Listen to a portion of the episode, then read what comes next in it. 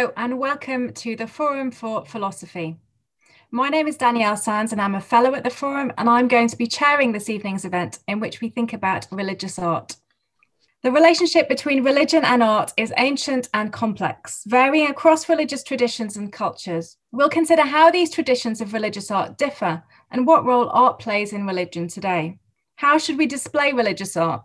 Might it be a way of opening interfaith dialogue? Has art itself become a kind of religion? It's my pleasure to introduce our three speakers for this evening. Mehreen Chida Razvi is an art historian specializing in the art and architecture of Mughal South Asia. She is deputy curator of the Nasser D. Khalili collection of Islamic art and assistant editor for the International Journal of Islamic Architecture. She's published extensively and teaches widely on Mughal art, architecture, and urbanism. Ben Quash is Professor of Christianity and the Arts at King's College London. His research interests include pneumatology, metaphysics and theological aesthetics, the role of the arts in stimulating theological engagement, modern philosophical and systematic theology, and Christian ethics. He's published extensively in all of these areas. Lieke Wijnia is an art historian and religious studies scholar. She works as a curator at the Museum Catharijne Convent in Utrecht the National Museum for Christian Art and Heritage in the Netherlands. She's the author of Beyond the Return of Religion, Art in the Post-Secular, which was published by Brill in 2018. So, Ben, perhaps you can start things off. How should we understand the relationship between art and religion? Uh, well, it goes without saying that's an absolutely enormous question, but uh, I'm glad I have other people around the table, virtual table, to help me try and answer that. Both art and religion are umbrella terms, and that creates both problems and opportunities in both cases because the things that are gathered under those two umbrellas are so diverse. And so the category religion itself is a relatively modern category. Um, and the traditions of practice and belief that are grouped under the heading of religion don't always converge around certain common things. I mean, there are there are often observable commonalities between them, but they often di- diverge very dra- dramatically from each other, and there's a danger in conflating them. The same is true of the arts because they take such a huge variety of forms in terms of medium, whether they're performative, permanent or temporary, static, plastic, and so on. So that's a kind of preamble to say we have to tread with great care through this territory for two reasons, and then the, the relationship between these two quite baggy categories is a sort of fraught space or has been at various points in history. And one of the ways I like to explore this is through different words you might insert between the two to try and get at the ways they relate, the multiple ways they relate. So sometimes art is for religion. Um, religious traditions use art for particular purposes. It might channel devotion. It might art might be precisely the embodiment of, of a god or a window onto a heavenly reality. It might some, be something you use in the context of worship. So that's art for religion. At other times, there's a sense in which art is used about religion religious um, practices and identities are explored with the help of art, and that's more of a kind of outsider perspective on religions that that art has played a part in. There's also a possibility that art might be uh, art with religion in the sense that it, it uses religious motifs and symbols, and this is certainly true in a lot of modern and contemporary art. It uses religious sim- symbols and motifs to explore something that isn't necessarily religious. It's just that there's a kind of inherited language. The cross, for example, is you know, or the Last Supper the poster for this forum tonight was yet another meme of the Last Supper. Um, those have proliferated everywhere because it's become a motif borrowed from religion to talk about any number of other things. And then there's the idea that art might be instead of religion. Um, and you hinted at that in saying that sometimes it's as if art has itself become something we revere, something that we gather around in order to explore the big questions of life, death, meaning, and so on. So all of these things are in play, and that would be my initial slightly wordy answer to your question. Thanks, and then, sorry, and then there's the question of just iconoclasm. So, so as it were, you can flip it and and I think about art. Sorry, religion without art, as well as religion with art, because certain religious traditions, and Mehreen might well have things to say about this, are very, very sort of suspicious of the idea of visual art, certainly at all. Thanks, Ben. Uh, Lieke or Mehreen, do you want to jump in at this stage and, and maybe give us some other ideas about what we want to be thinking about over the next hour or so? Yeah i mean I, I completely agree with what ben just said sort of the cautionary um, uh, warning uh, in thinking about uh, religious art or, or the relationship between art and religion um, because both terms are so multifaceted. But I, I think exactly that word relate or relationship between them is what makes it so interesting and what makes it sort of worth exploring. How does how does the relationship between art and religion take form and which forms can that take? And I, I was thinking about how to sort of make this question manageable or the answer manageable. And i was thinking of, of how of terms that you can use to sort of explore that relationship. And i think one term or one concept that's prevalent in both art and religion is the notion of creation. And i think that's really important in you know both understanding art and religion and also their interest in each other. Um, you know the the artist creates out of materials but materials that he or she has to mold and, and shape uh, in response to imagination or ideas interpretations that the artist has. And um, that yeah the sense of creation is of course extremely important in religion as well. And that's also an area in which uh, the two have tried to come together.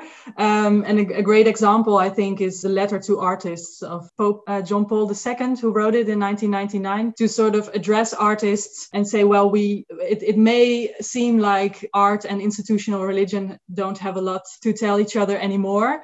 We might have lost each other out of sight, but actually, creation is essential in in both our fields or both our domains. The, the mystery of creation, the, the flow that which cannot be grasped. That's so essential um, to making art um, but also to believing to faith. In that that area we can find each other again. And that was really sort of literally an invitation for artists to engage with religion uh, more again. So I think that notion is really interesting in exploring the relationship between art and religion, but also, and that is a kind of a sort of a, a very positive approach. And I think the notion of boundaries is really interesting when it comes to the relationship between art and religion. There's always a sense of of boundary, whether it's uh, boundaries that are respected uh, by artists working within a particular uh, religious tradition, or whether these boundaries are completely broken, completely challenged, or maybe they are stretched a little, that the, the edges are soft without meaning any disrespect. But there's always, uh, I think there's always sort of negotiation between what's possible, what's um, are we doing uh, any harm or are we uh, are artists by by pushing the boundaries are they actually also maybe reviving particular ideas or particular beliefs? Um, so i think that, that it's a contested area. What is the boundary? When is it when is it too much and, and when is it still okay? But that's what makes uh, makes the relationship so interesting i think. And thinking about boundaries if we look at older artworks that we really appreciate now they're often artists in their times that cross particular boundaries and now they have become icons of art so if, if, if we think about i don't know caravaggio or rembrandt or or well, Artemisia Gentileschi, who now has that great exhibition in, in the National Gallery, you know, they were all shocking in their time, the, the stuff they made. And now they are magnificent icons and they, they are exemplary. So I think over time, yeah, the, the notion of boundaries or, or how boundaries are perceived changes. And I think that's one of the yeah, really interesting things about the relationship between art and religion. Thanks, Lieke. Mehreen? Um, honestly, I don't know how much more I can add to what both um, Ben and Lieke have said because those are both really fantastic, kind of nuanced responses to this question about how art and religion um, relate to each other. So I, I think I'll keep my response brief and just say that when we think about in, institutional religion, I think that I, I do think that the two are intertwined. I think that art becomes a visual expression of belief and obviously religion uses art for that manner as well. It becomes a way i think for people to then relate to what they're being told of in in that religious sphere and it becomes a way for them to um, you know more e- easily absorb what they're being taught. It becomes a method for teaching as well. So uh, it's a very you know as ben said at the very beginning it's a very big question of how how arts and religion goes together but i do think that they are linked in this very you know, kind of inextricable way, especially when we do look at the, you know, kind of more formal tenets of, of religion and religious belief. Thank you. Um, maybe we can follow up on that. I mean, you've begun to suggest some of the functions that art might serve within religious practice. I wonder if you might want to develop on that a little bit, Ben. Well, I wanted to pick up on what Lieke was saying about boundaries, and it raised a question for me about where you where you can position certain kinds of work uh, or tolerate them. If you're depending where you come from you know it may be for religious reasons or indeed for other reasons that you may not want religious works in certain you know non-religious spaces. But that that question of the context is extremely interesting and the shift the shifting boundaries of what's acceptable where and I totally take the point that some works that were shocking in their time are now, you know, fully incorporatable into spaces of worship when they, you know, they might not have been. But I still think there's an important distinction to be made between works that are maybe made for for contemplation over over years, potentially centuries, and works that are maybe more like interventions or provocations. Um, and it might be that you know uh, a religious institution like the Catholic Church, Lieke mentioned John Paul II, you know, that, that, it might actually want to be involved with both. So, you know, there was a brief period when the Vatican had a pavilion at the Venice Biennale, this huge art fair, probably the world's kind of biggest showcase for contemporary artists, um, in which different countries have their pavilions. And the Vatican decided to join that, but only brief. Sadly, it's not currently part of it anymore, but I hope one day it will be. But the kind of works that they commissioned were quite adventurous, and you probably wouldn't put them in a church. So there was a great kind of tabernacle made of pig offal, like a big tent, and it was very beautiful, but you know, slightly smelly and and strange. And you wouldn't probably worship in front of it or in it. It wasn't meant for that, and it and it wouldn't have lent itself to that. And in any case, it decayed quite quickly. You know, it was already sort of uh, by the end of the summer, it was it was not long, no longer what it had been, shall we say. So that compared with, say, uh, Shirazeh Houshiary's beautiful window in St. Martin in the Fields in London, which I hope will be there literally for centuries, which rewards long contemplation by those who worship there as well as those who visit and sit and look at it for a long period of time. Now, both of those have value. Both of those have been um, commissioned by institutional churches, you know, religious bodies, but they serve different functions. And I, I think it's really interesting to think about contexts permit different sorts of art in the case of the, the work at the Biennale, which I should say is by a Macedonian artist based in Britain called Elpida Hadzi Vasileva, that's a work that sort of ambushes you because you don't expect it.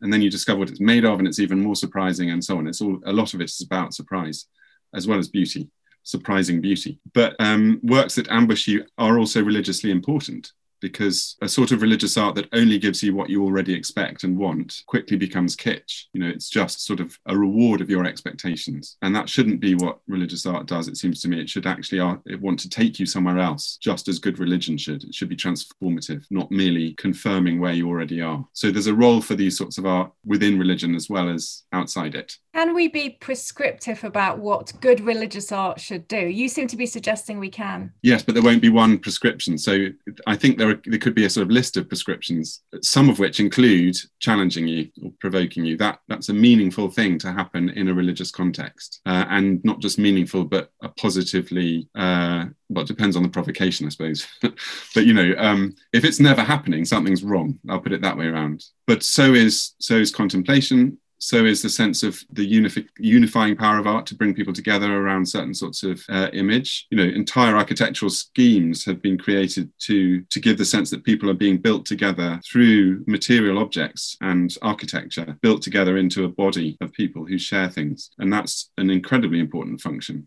and you know the list could go on and maybe we'll come back to some of the other functions it might have. So there are different things you could prescribe and all, and several of them would be good. Yeah i think the the what you just said about that if it it only confirms what you already know then it might become kitsch. I think that also has to do with you know visual arts. It, it tries to it, it visualizes that which is perhaps unimaginable or ineffable in religious terms. And i think if if art has the ability or an artist created something that has the ability to present you with something that from your frame of reference you would have never come up with yourself that is so surprising or new that actually may really give you new insights in how you experience as a believer how you experience faith or how you understand a particular religious concept or uh, ritual. And i think that that is one of the uh, most interesting and also yeah almost maybe mysterious functions of art if an artist is able to do that. But of course that that completely depends on also the frame of reference of the viewer. So i think in that relationship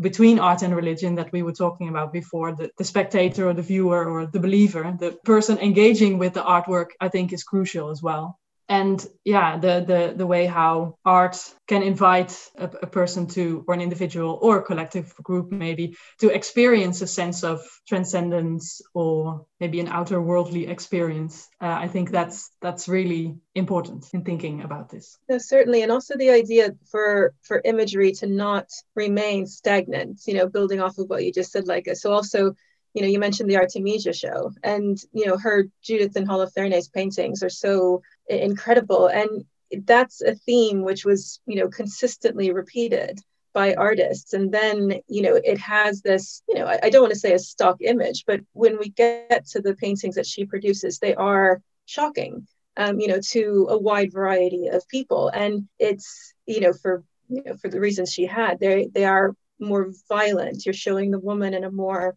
potent way than you have before. And that movements of the image, that progression of the image, um, I think is really, you know, really important, and that can help move how people think about um, the representations that they're seeing as well. Can I just um, say that one of the things I've been really interested in in or I've been involved in in the last few weeks is is thinking about the uh, Raphael cartoons that are in the Victoria and Albert Museum. They've just been there. Well, they would have opened in November if it hadn't been for the for the lockdown. But uh, these are enormous works called cartoons. They were the designs Raphael made for a series of tapestries, ten tapestries for the Sistine Chapel in Rome, and the cartoons have become, you know, some of the great treasures of uh, English collections. You know, and they're actually part of uh, the Queen's own collection, but they're displayed in a special room dedicated to them at the V&A. And they tell the stories key episodes from the stories of Peter and Paul. What's interesting about them is that they, you know, they were the product of, as to go back to your question, Danielle, of a really specific, quite prescriptive commission. So Pope Leo X wanted these images to reinforce um, um, an image of papal authority deriving from the first two great apostles martyred in Rome, Peter and Paul. So they had a kind of incredibly prescriptive um, commission attached to them. But what happens with all works of art is they they they, they float free of the intentions of the patron or indeed of the artist and they start to behave differently and do different things because of the new audiences and the new contexts so when they're in the V&A well there's a history before that. You know then henry the, henry viii wants a full set for himself. He's the king who breaks away from the pope. He breaks away from rome. So he has a diff- he's finding a different set of meanings in them. Who knows exactly what, but you know that's interesting. Charles I also has an, his own set made, um, and then suddenly they're in a museum, and the big thing they have to say to V&A visitors is that they are playing a part in the story of art, and they're used by budding artists to come and kind of practice on to learn from Raphael, to sit at the feet of Raphael and learn. And whether they're about Peter and Paul isn't really that important at all. It's the fact that they're by Raphael. And that means that you can ask a question now as they reopen in 2020 or sadly 2021 now, what else can they mean? Because if they've meant these different things to these different people in different contexts through history, what else can they mean? And it might be that you come back to finding some of the religious meanings of them really interesting without suddenly sort of signing up for the original full papal narrative that went with their commission. But you know, they mean more than any of those one things. And I think that's really interesting when we think about any work of art. That's the great thing if these artworks are maybe even temporary, but still if they become part of the public domain at some point, because then these sort of these different meanings can also be brought into conversation with one another.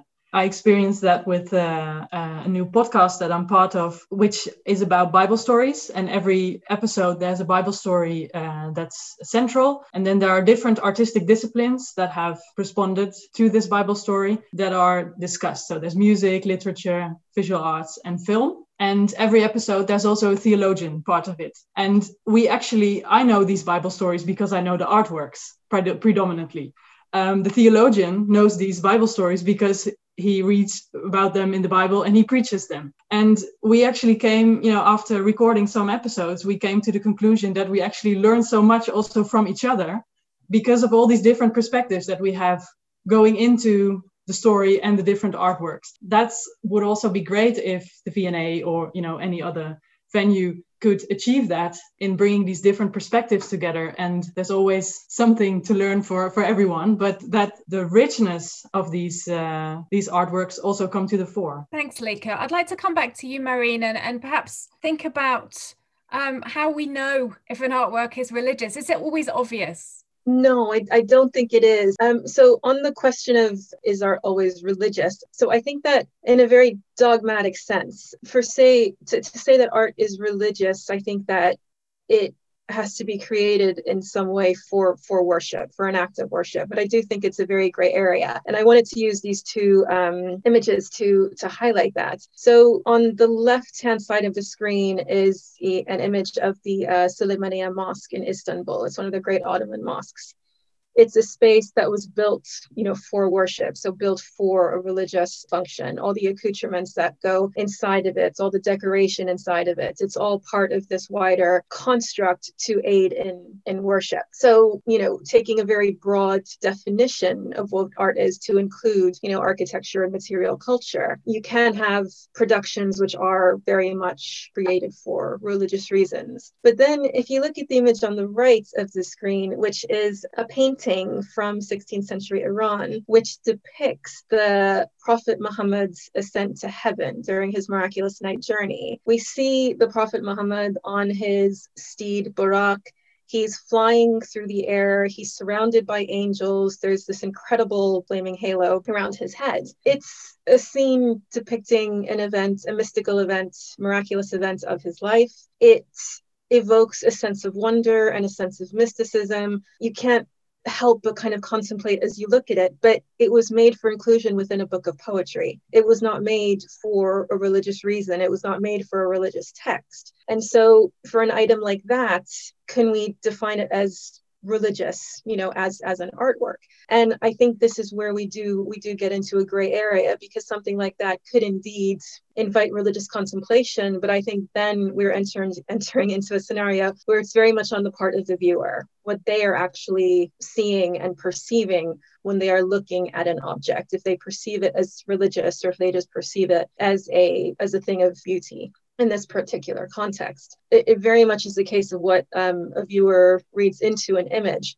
when they're looking at it. So to, to say that we can define art as being religious, I think can be quite uh, quite tricky at times, actually. Can I come in there? I think that's really interesting because I, the, the, in a way, that this presses for a distinction between the content of a work and the process of, of making art at all. And this p- picks up on one of Lieke's points um, early on about creativity and creation. That, you know, in a sense, that the content of a work might be one of the things that determines whether we think of it as religious. Although, as you're saying, Mehreen, even even something that has an you know clearly a religious um, subject matter may may not be made for devotional purposes, uh, as that um, illumination isn't. But it, even if it were not a, a, an image of the prophet or any religious figure or, or episode, there's also a sense in which the the fact of making things at all and seeking to communicate through made objects and seeking to share them with each other is religiously interesting. So the fact we tr- we communicate communicate. I mean, the same. You can say all the same things, I suppose, about language, but um, visual art as a, as a very distinctive kind of language is religiously interesting because we seek we seek to convey things to each other through it, yeah. and we build community through it. We make connections with each other through it, and we gesture we gesture through it towards mm. things that we care about. And to say that is that isn't religious you know even if it's fun or you know even if it's a comic book or you know we're still exploring what we care about and mm. desire and fear and all of those things and these are all these are all religiously important or potentially religiously important so it's as hard to say that anything isn't religious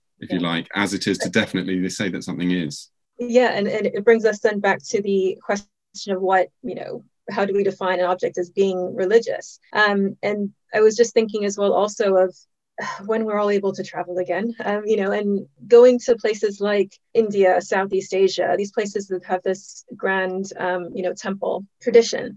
These are structures which are plastered with images of the gods.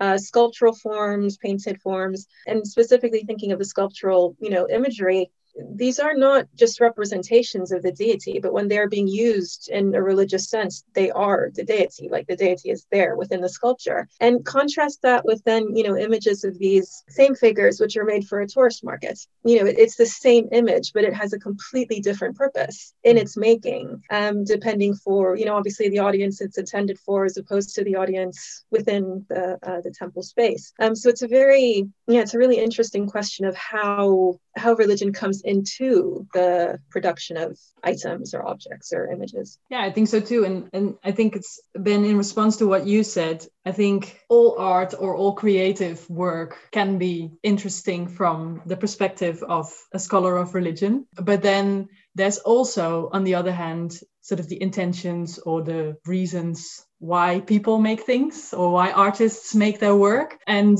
to come back to the uh, the Biennale pavilion of the Vatican, no, there are two things that are interesting about that. What you said about the the artworks there not necessarily being proper for worship or for sacred sites. That was also one of the really uh, that was strongly emphasized also in the catalog and by the people who organized it that the art that was made was specifically made for these the, the secular side that of the biennale and definitely not sacred art because that was a wholly other category. And i think that distinction also really played through in the, the artists. Some of the artists were really strong about their artistic freedom that they had maintained in contributing to the pavilion. And of course, it was a commission from the Vatican, but they were really, uh, really emphasizing, well, I'm, I'm not religious or I'm not uh, restricted by any of the, the terms uh, that were set by the commissioner. And I think there's a really interesting tension there that, that artworks that are can be really interesting from the perspective of scholars but then the people who make it or the people who interact with it might be very uh, sort of strongly against that notion of religion or religious or their affiliation with religion. Um, and i think that's that's yeah that's really interesting in calling art religious uh, yeah that role of uh, or these different perceptions uh, are, are really interesting so maybe there's not there we come back to it again there's not one definitive answer to this uh, to this question either because the, the the whole notion of religion is is so contested. Just to come in again on that, I think the the interesting thing about the, the particular work I referred to, which was called Haruspex, made of, of offal, was that that distinction, even if the Vatican wanted to make it, and even if the artists wanted to make it, between, you know, religious art is wholly other from Biennale art. It mm-hmm. actually broke down. It didn't work neatly because, for a start, the brief given to the artists was a text of scripture. So it was the opening chapter of St. John's Gospel. The word became flesh. So that's mm-hmm. partly why she made it out of flesh. Um, so that was interesting. So it was already a kind of response to a scriptural text. She was partly inspired by um, the extraordinary Ghent altarpiece and, and especially the central image of the mystic lamb on an altar. Um, and so her structure, which was quite kind of, you know, quadrantal, if that's a word, based around a sort of quadrant, uh, was partly derived from an altarpiece, an incredibly famous altarpiece. And the space, because it was a canopied space, felt like a tabernacle. Mm-hmm. So some people actually responded to it as they were inside it with in some of the same bodily ways they might if they had entered a, a place of worship. So in a way, the distinction deconstructed itself and I thought that was fascinating. And, and it reminds me of another very similar experience, which was uh, back in 2016 when my, my, then colleague, Aaron Rosen, who's now in the States, curated something he called Stations 2016, based around the traditional Christian stations of the cross, so Christ's journey to be crucified, uh, which has been a, a traditional kind of Christian devotion. But the 14 stations that he created were all over London, and some of them were in art galleries, and some of them were works of art in public spaces like Parliament Square, and some were specially commissioned contemporary works, again, sometimes outside and sometimes inside. And so if you wanted to follow them, you, you had to move all over the city. But what was so interesting was that you could be doing it as somebody who was pursuing it as a devotional exercise, praying in front of each of them. You could be visiting it as an exhibition. In doing either, you moved in and out of secular and sacred spaces. So sometimes sometimes you were in churches to see the works, and sometimes you were outdoors, and sometimes you were in galleries. And even more weirdly, the most obviously religious works amongst the 14 were in the galleries, and the most contemporary works, which wouldn't have necessarily looked at all religious, were in the churches. So everything kind of broke down. And I think that new permeability between the sacred and the secular is mm. really interesting and shows that making these neat distinctions doesn't work always. Mehreen, I'd like to come back to you and and perhaps uh, we could start thinking about the the role of art in religious practice in particular? Um, so I'm going to focus this from from my perspective on art in the Islamic sense. And so when we're talking about the role of art within the religious practice of Islam, again giving quite a broad definition to art, I think that it has a really important part to play. The Prophet Muhammad is supposed to have said that God is beautiful and loves beauty.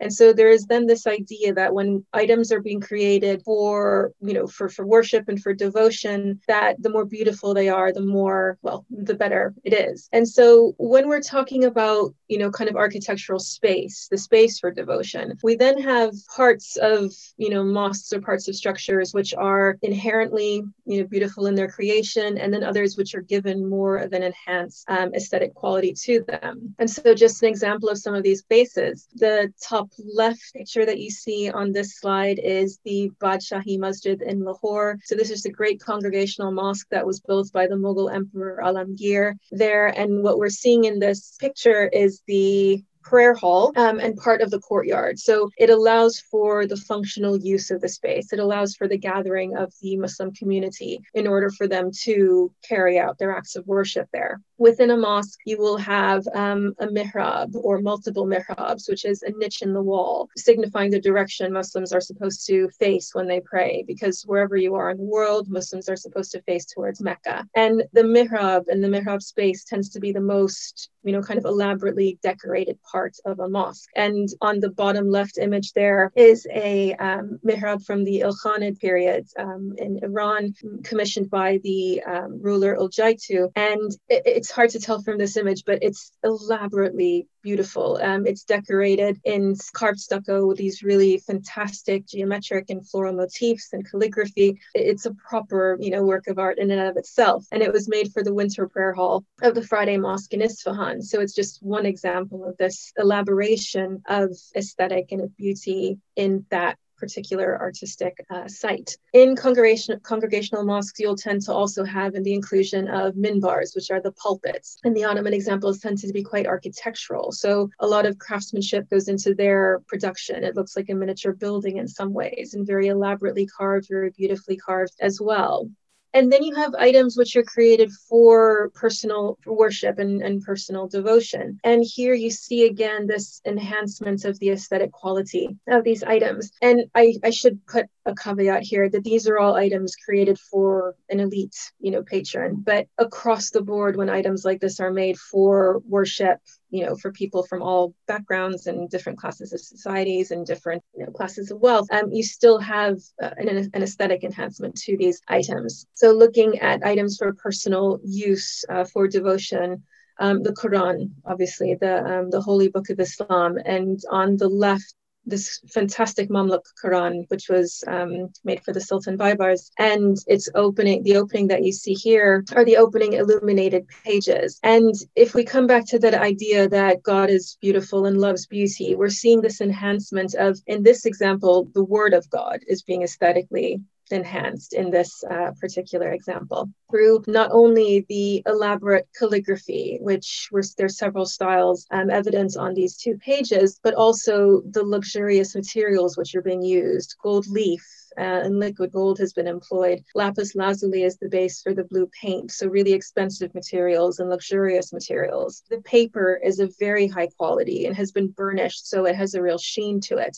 So the whole book, in and of itself, is a luxury production, but very, very much for a religious purpose. On the right side of the screen is an example of a prayer mat. So uh, Muslims tend to have these prayer mats that they um, that they pray on, and um, they can be made of material like this one, which is cotton, and it has silk on it, or it can be, you know, you see velvet ones, all sorts of different materials used, but they in and of themselves are then enhanced as well to portray, you know, the kind of beauty of the art object And then something as simple as the prayer beads, the, the tasbihs, can be made from really very basic materials to something like this, which is using a much more finer material. This one is made of mother of pearl. And so we're seeing this enhancement of the um, you know the religious art in this instance in order to create that well the, the actual practicing of the religion is incorporating all these different um, objects and, and spaces and elements. So we see you know that they are beautiful objects but these are actually functional in and of themselves. So i think we can say then that art in this instance is very much um, projecting and, and being used in that religious sense it's very interesting how so much beauty as you say and so much detail and so many um, luxurious materials are used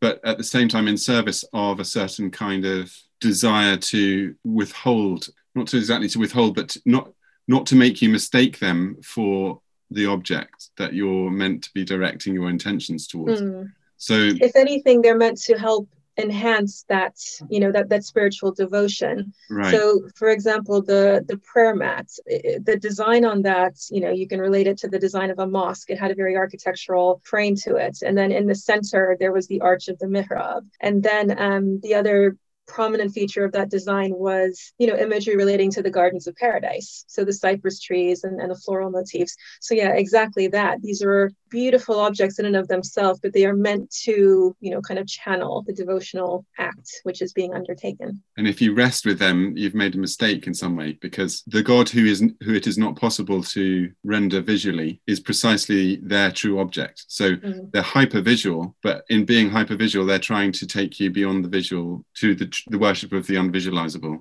and i find that really fascinating so so the the niche is is, is an empty space, but it's fabulously dense with visual, you know, with visual decoration. It's a great way of putting it. It was interesting guess, also to see um, where those objects are now. So your your references, it was one of them was in the V&A, one of them is in the British Museum. I mean, yeah. how does that affect our experiencing of them? I mean, if you were to see them in the museums now and not know their functional purpose. You're, you're looking at an object and you're admiring it for its aesthetic quality. These are magnificent objects. Like I said, I was just showing items of elite patronage, but they then obviously lose the importance of the functional purpose from what, for which they were made if you are not aware of that. So you're seeing them as these beautiful aesthetic pieces, but unless you are then given that functional context within the museum space, you you won't know. Well yeah i think that's one of the, the the main challenges also for the museum where i'm working in but i'm i'm i'm sure also for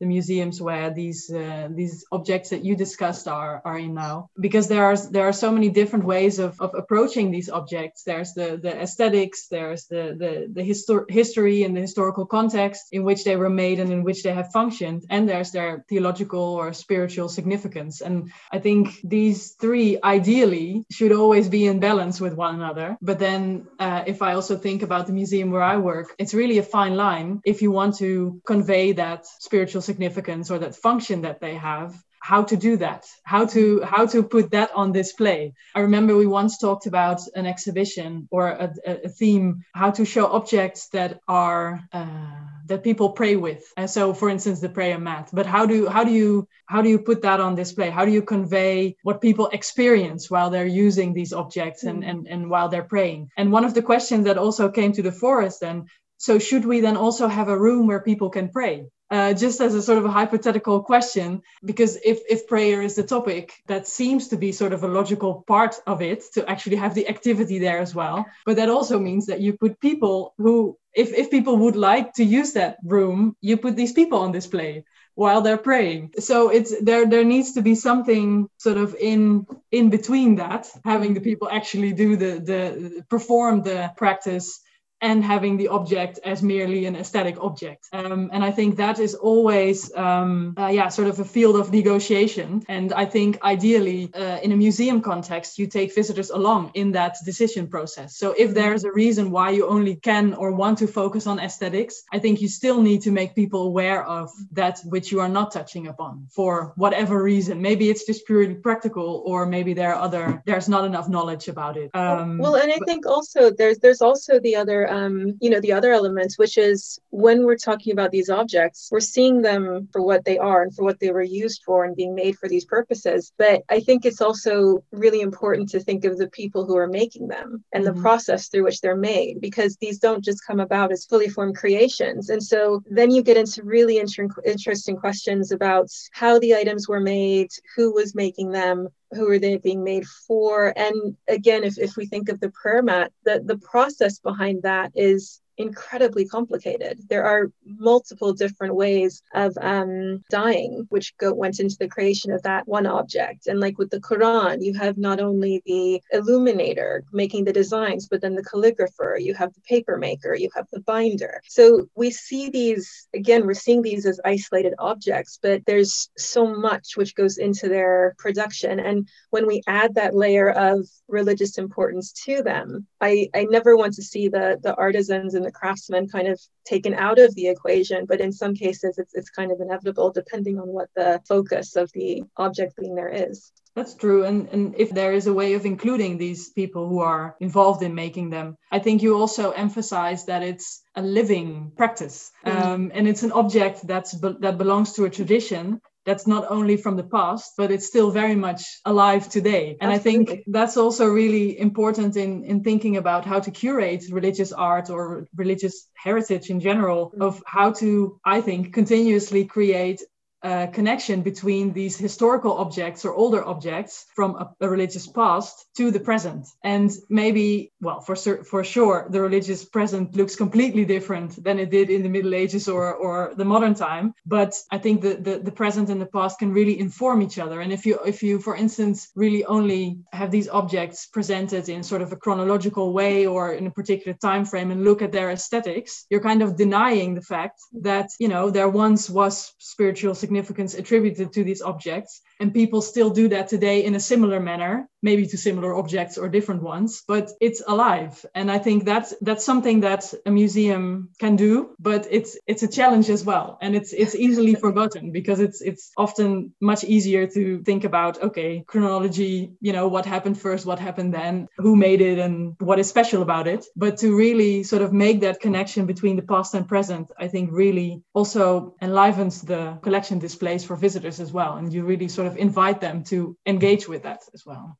Lieke, do you perhaps want to speak to the exhibition that you're working on at the moment? Uh, yeah, sure. I'm currently working on an exhibition about uh, the biblical figure of Mary Magdalene, um, which will open in February 21. And in that exhibition, we actually really made a very conscious choice to present historical art and contemporary art in a sort of a trans historical way. So it's it's all mingled together. And um, that's really to yeah what i just what i just said to reinforce the fact that mary magdalene is not a figure that was only looked at or dealt with in the middle ages or in the renaissance but still her place in the collective imagination is still very prominent today. And uh, yeah that's something we really want to uh, to reinforce. And as well as her multiplicity. She is a figure that has many faces and, and is interpreted in many different ways throughout history. And I think it's really important to show all these faces in addition to one another, how they emerged. And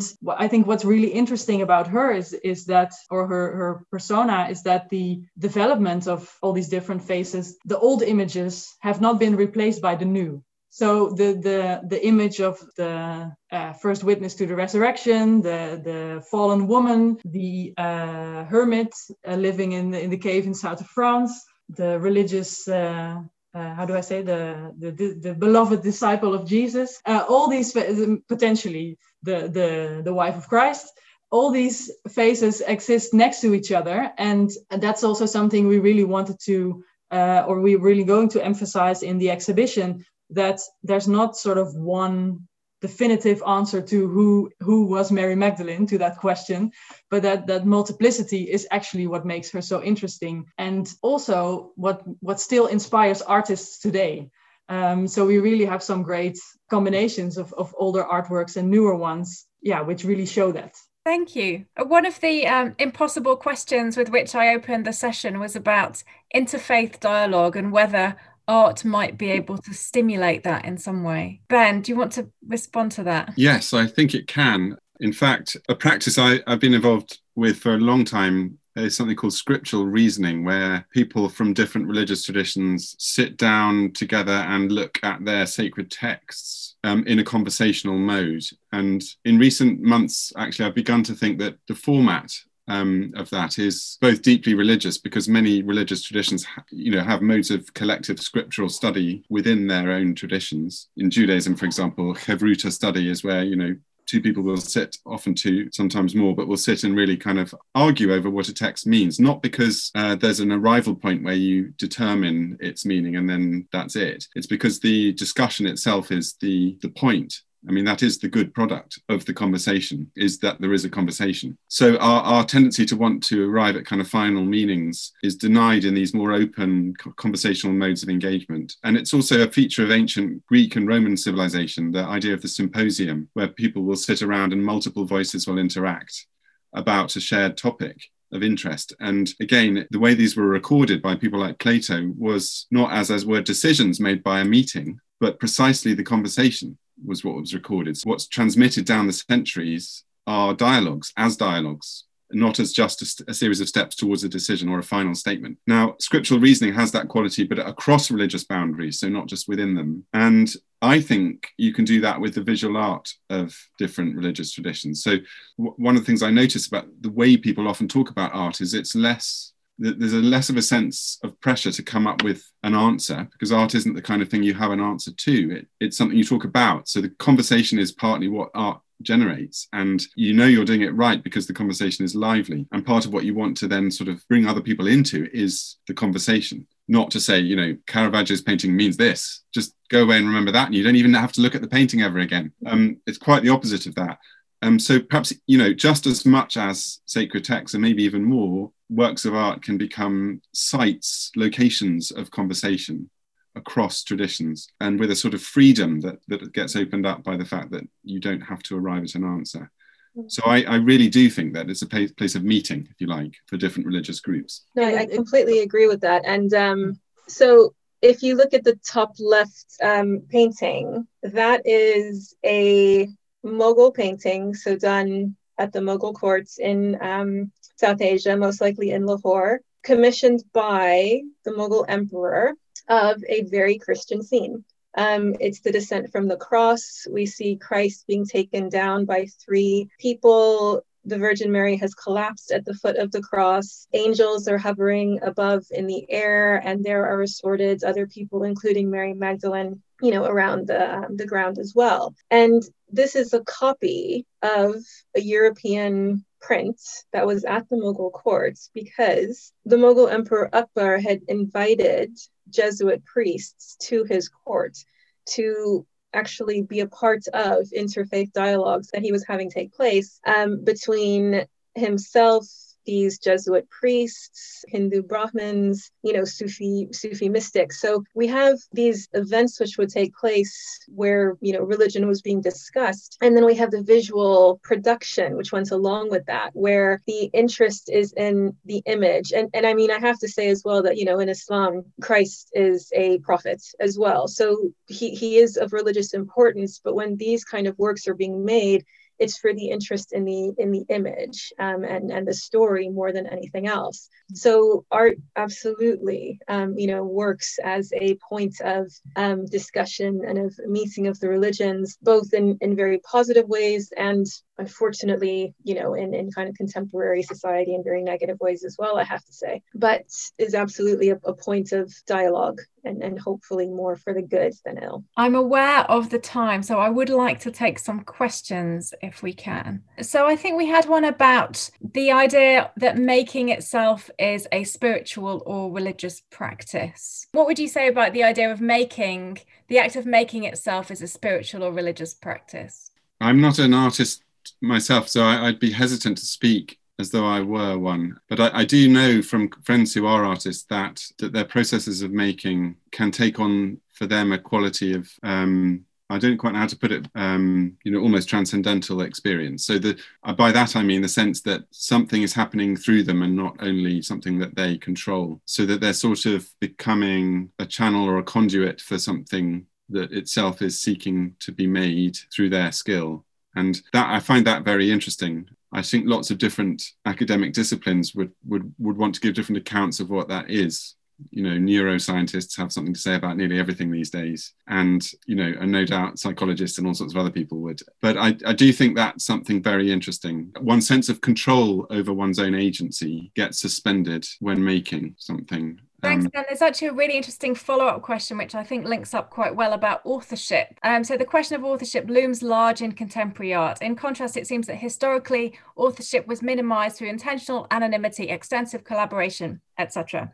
Does the emphasis put upon authorship in contemporary art preclude our ability to see an artwork as religious in the same way that historical peoples may have done? Um, I don't. I mean, like you might be better placed to answer, especially with your exhibition coming up. But I I don't know that it would. I'm thinking of, you know, like like Rothko's Stations of the Cross, for example. I mean, like somebody who is as famous as that and whose works are as, as famous as they are, but still, you know, they they were created with that intention in mind. They're they're you know they were placed in a chapel.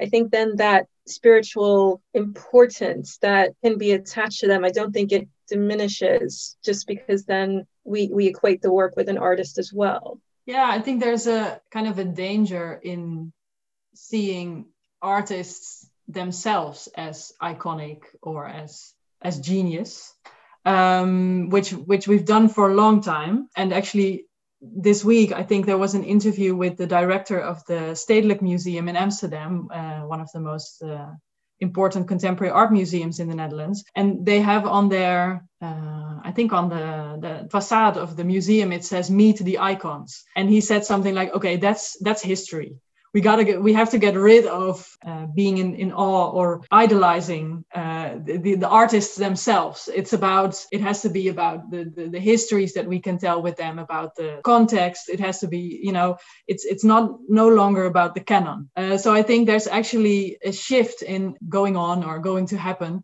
I guess the the moma uh, rearrangement is also a good example of that. Yeah in the art world that that focus on the individual artist and no matter what they what they made just anything they touched is is is amazing. That uh, conviction is kind of disappearing a little bit.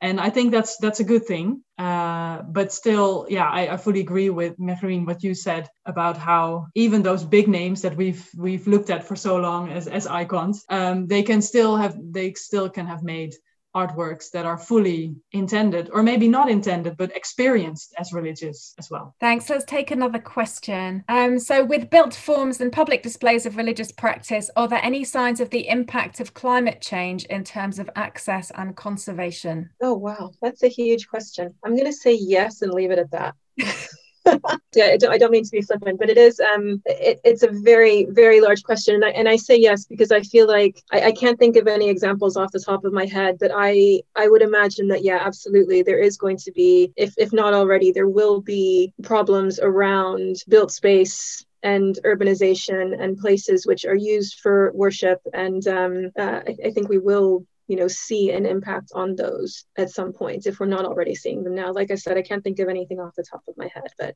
i, I would assume so. Thanks. Let's, let's take one more. So where does didactic art fit into this conversation? Can art which was made to convey a specific message or story be good art? I think it's very hard to uh, find art that actually really ever does that even if the reason it was commissioned was to do that. In most cases, the very making of a work of art creates um, a multivalency, a sort of a possibility, a set of possibilities that, to go back to something I said earlier, the artist and even the artist can't control, let alone the patron. So, you know, the church, just to speak about the Christian tradition, the church has a long history of wanting works of art to do very precise things, and they hardly ever do. Even if you chuck them out and say that that's not that's not fulfilling the purpose we asked you to fulfill. And and that it is partly because as we've said um, visual imagery is not um, a set of propositions on a page. And so it will behave in ways that take it's different audiences, different sets of viewers in all kinds of unpredictable directions. And that's part of what's so wonderful about it. So I would even question whether there is a purely didactic art. However, there are some art, forms of art that try to be. And I think to that, I would say that the art of um, indicative statements or even imperatives is less interesting on the whole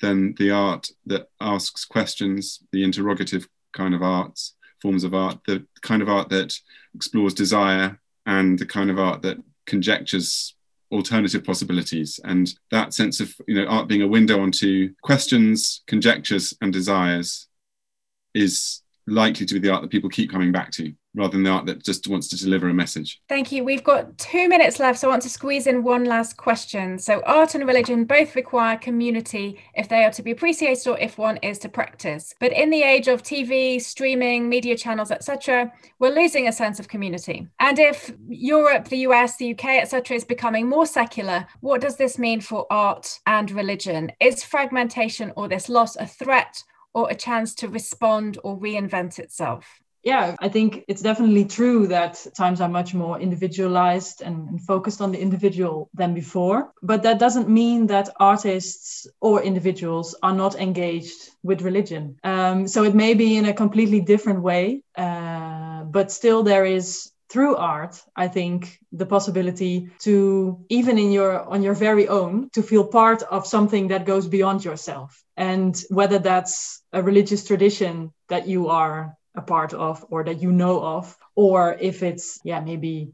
a sense of art history that you can place a particular artwork in in a larger tradition. Uh, but i think that sense of yeah feeling part of something that's bigger than yourself is still there. I think that's a really positive note for us to finish on. Okay. sorry we are out of time. Th- thank you all for joining us. Thanks to our speakers. Um, i hope you have a lovely break and um, we'll see you after Christmas for our next round of Forum for Philosophy events.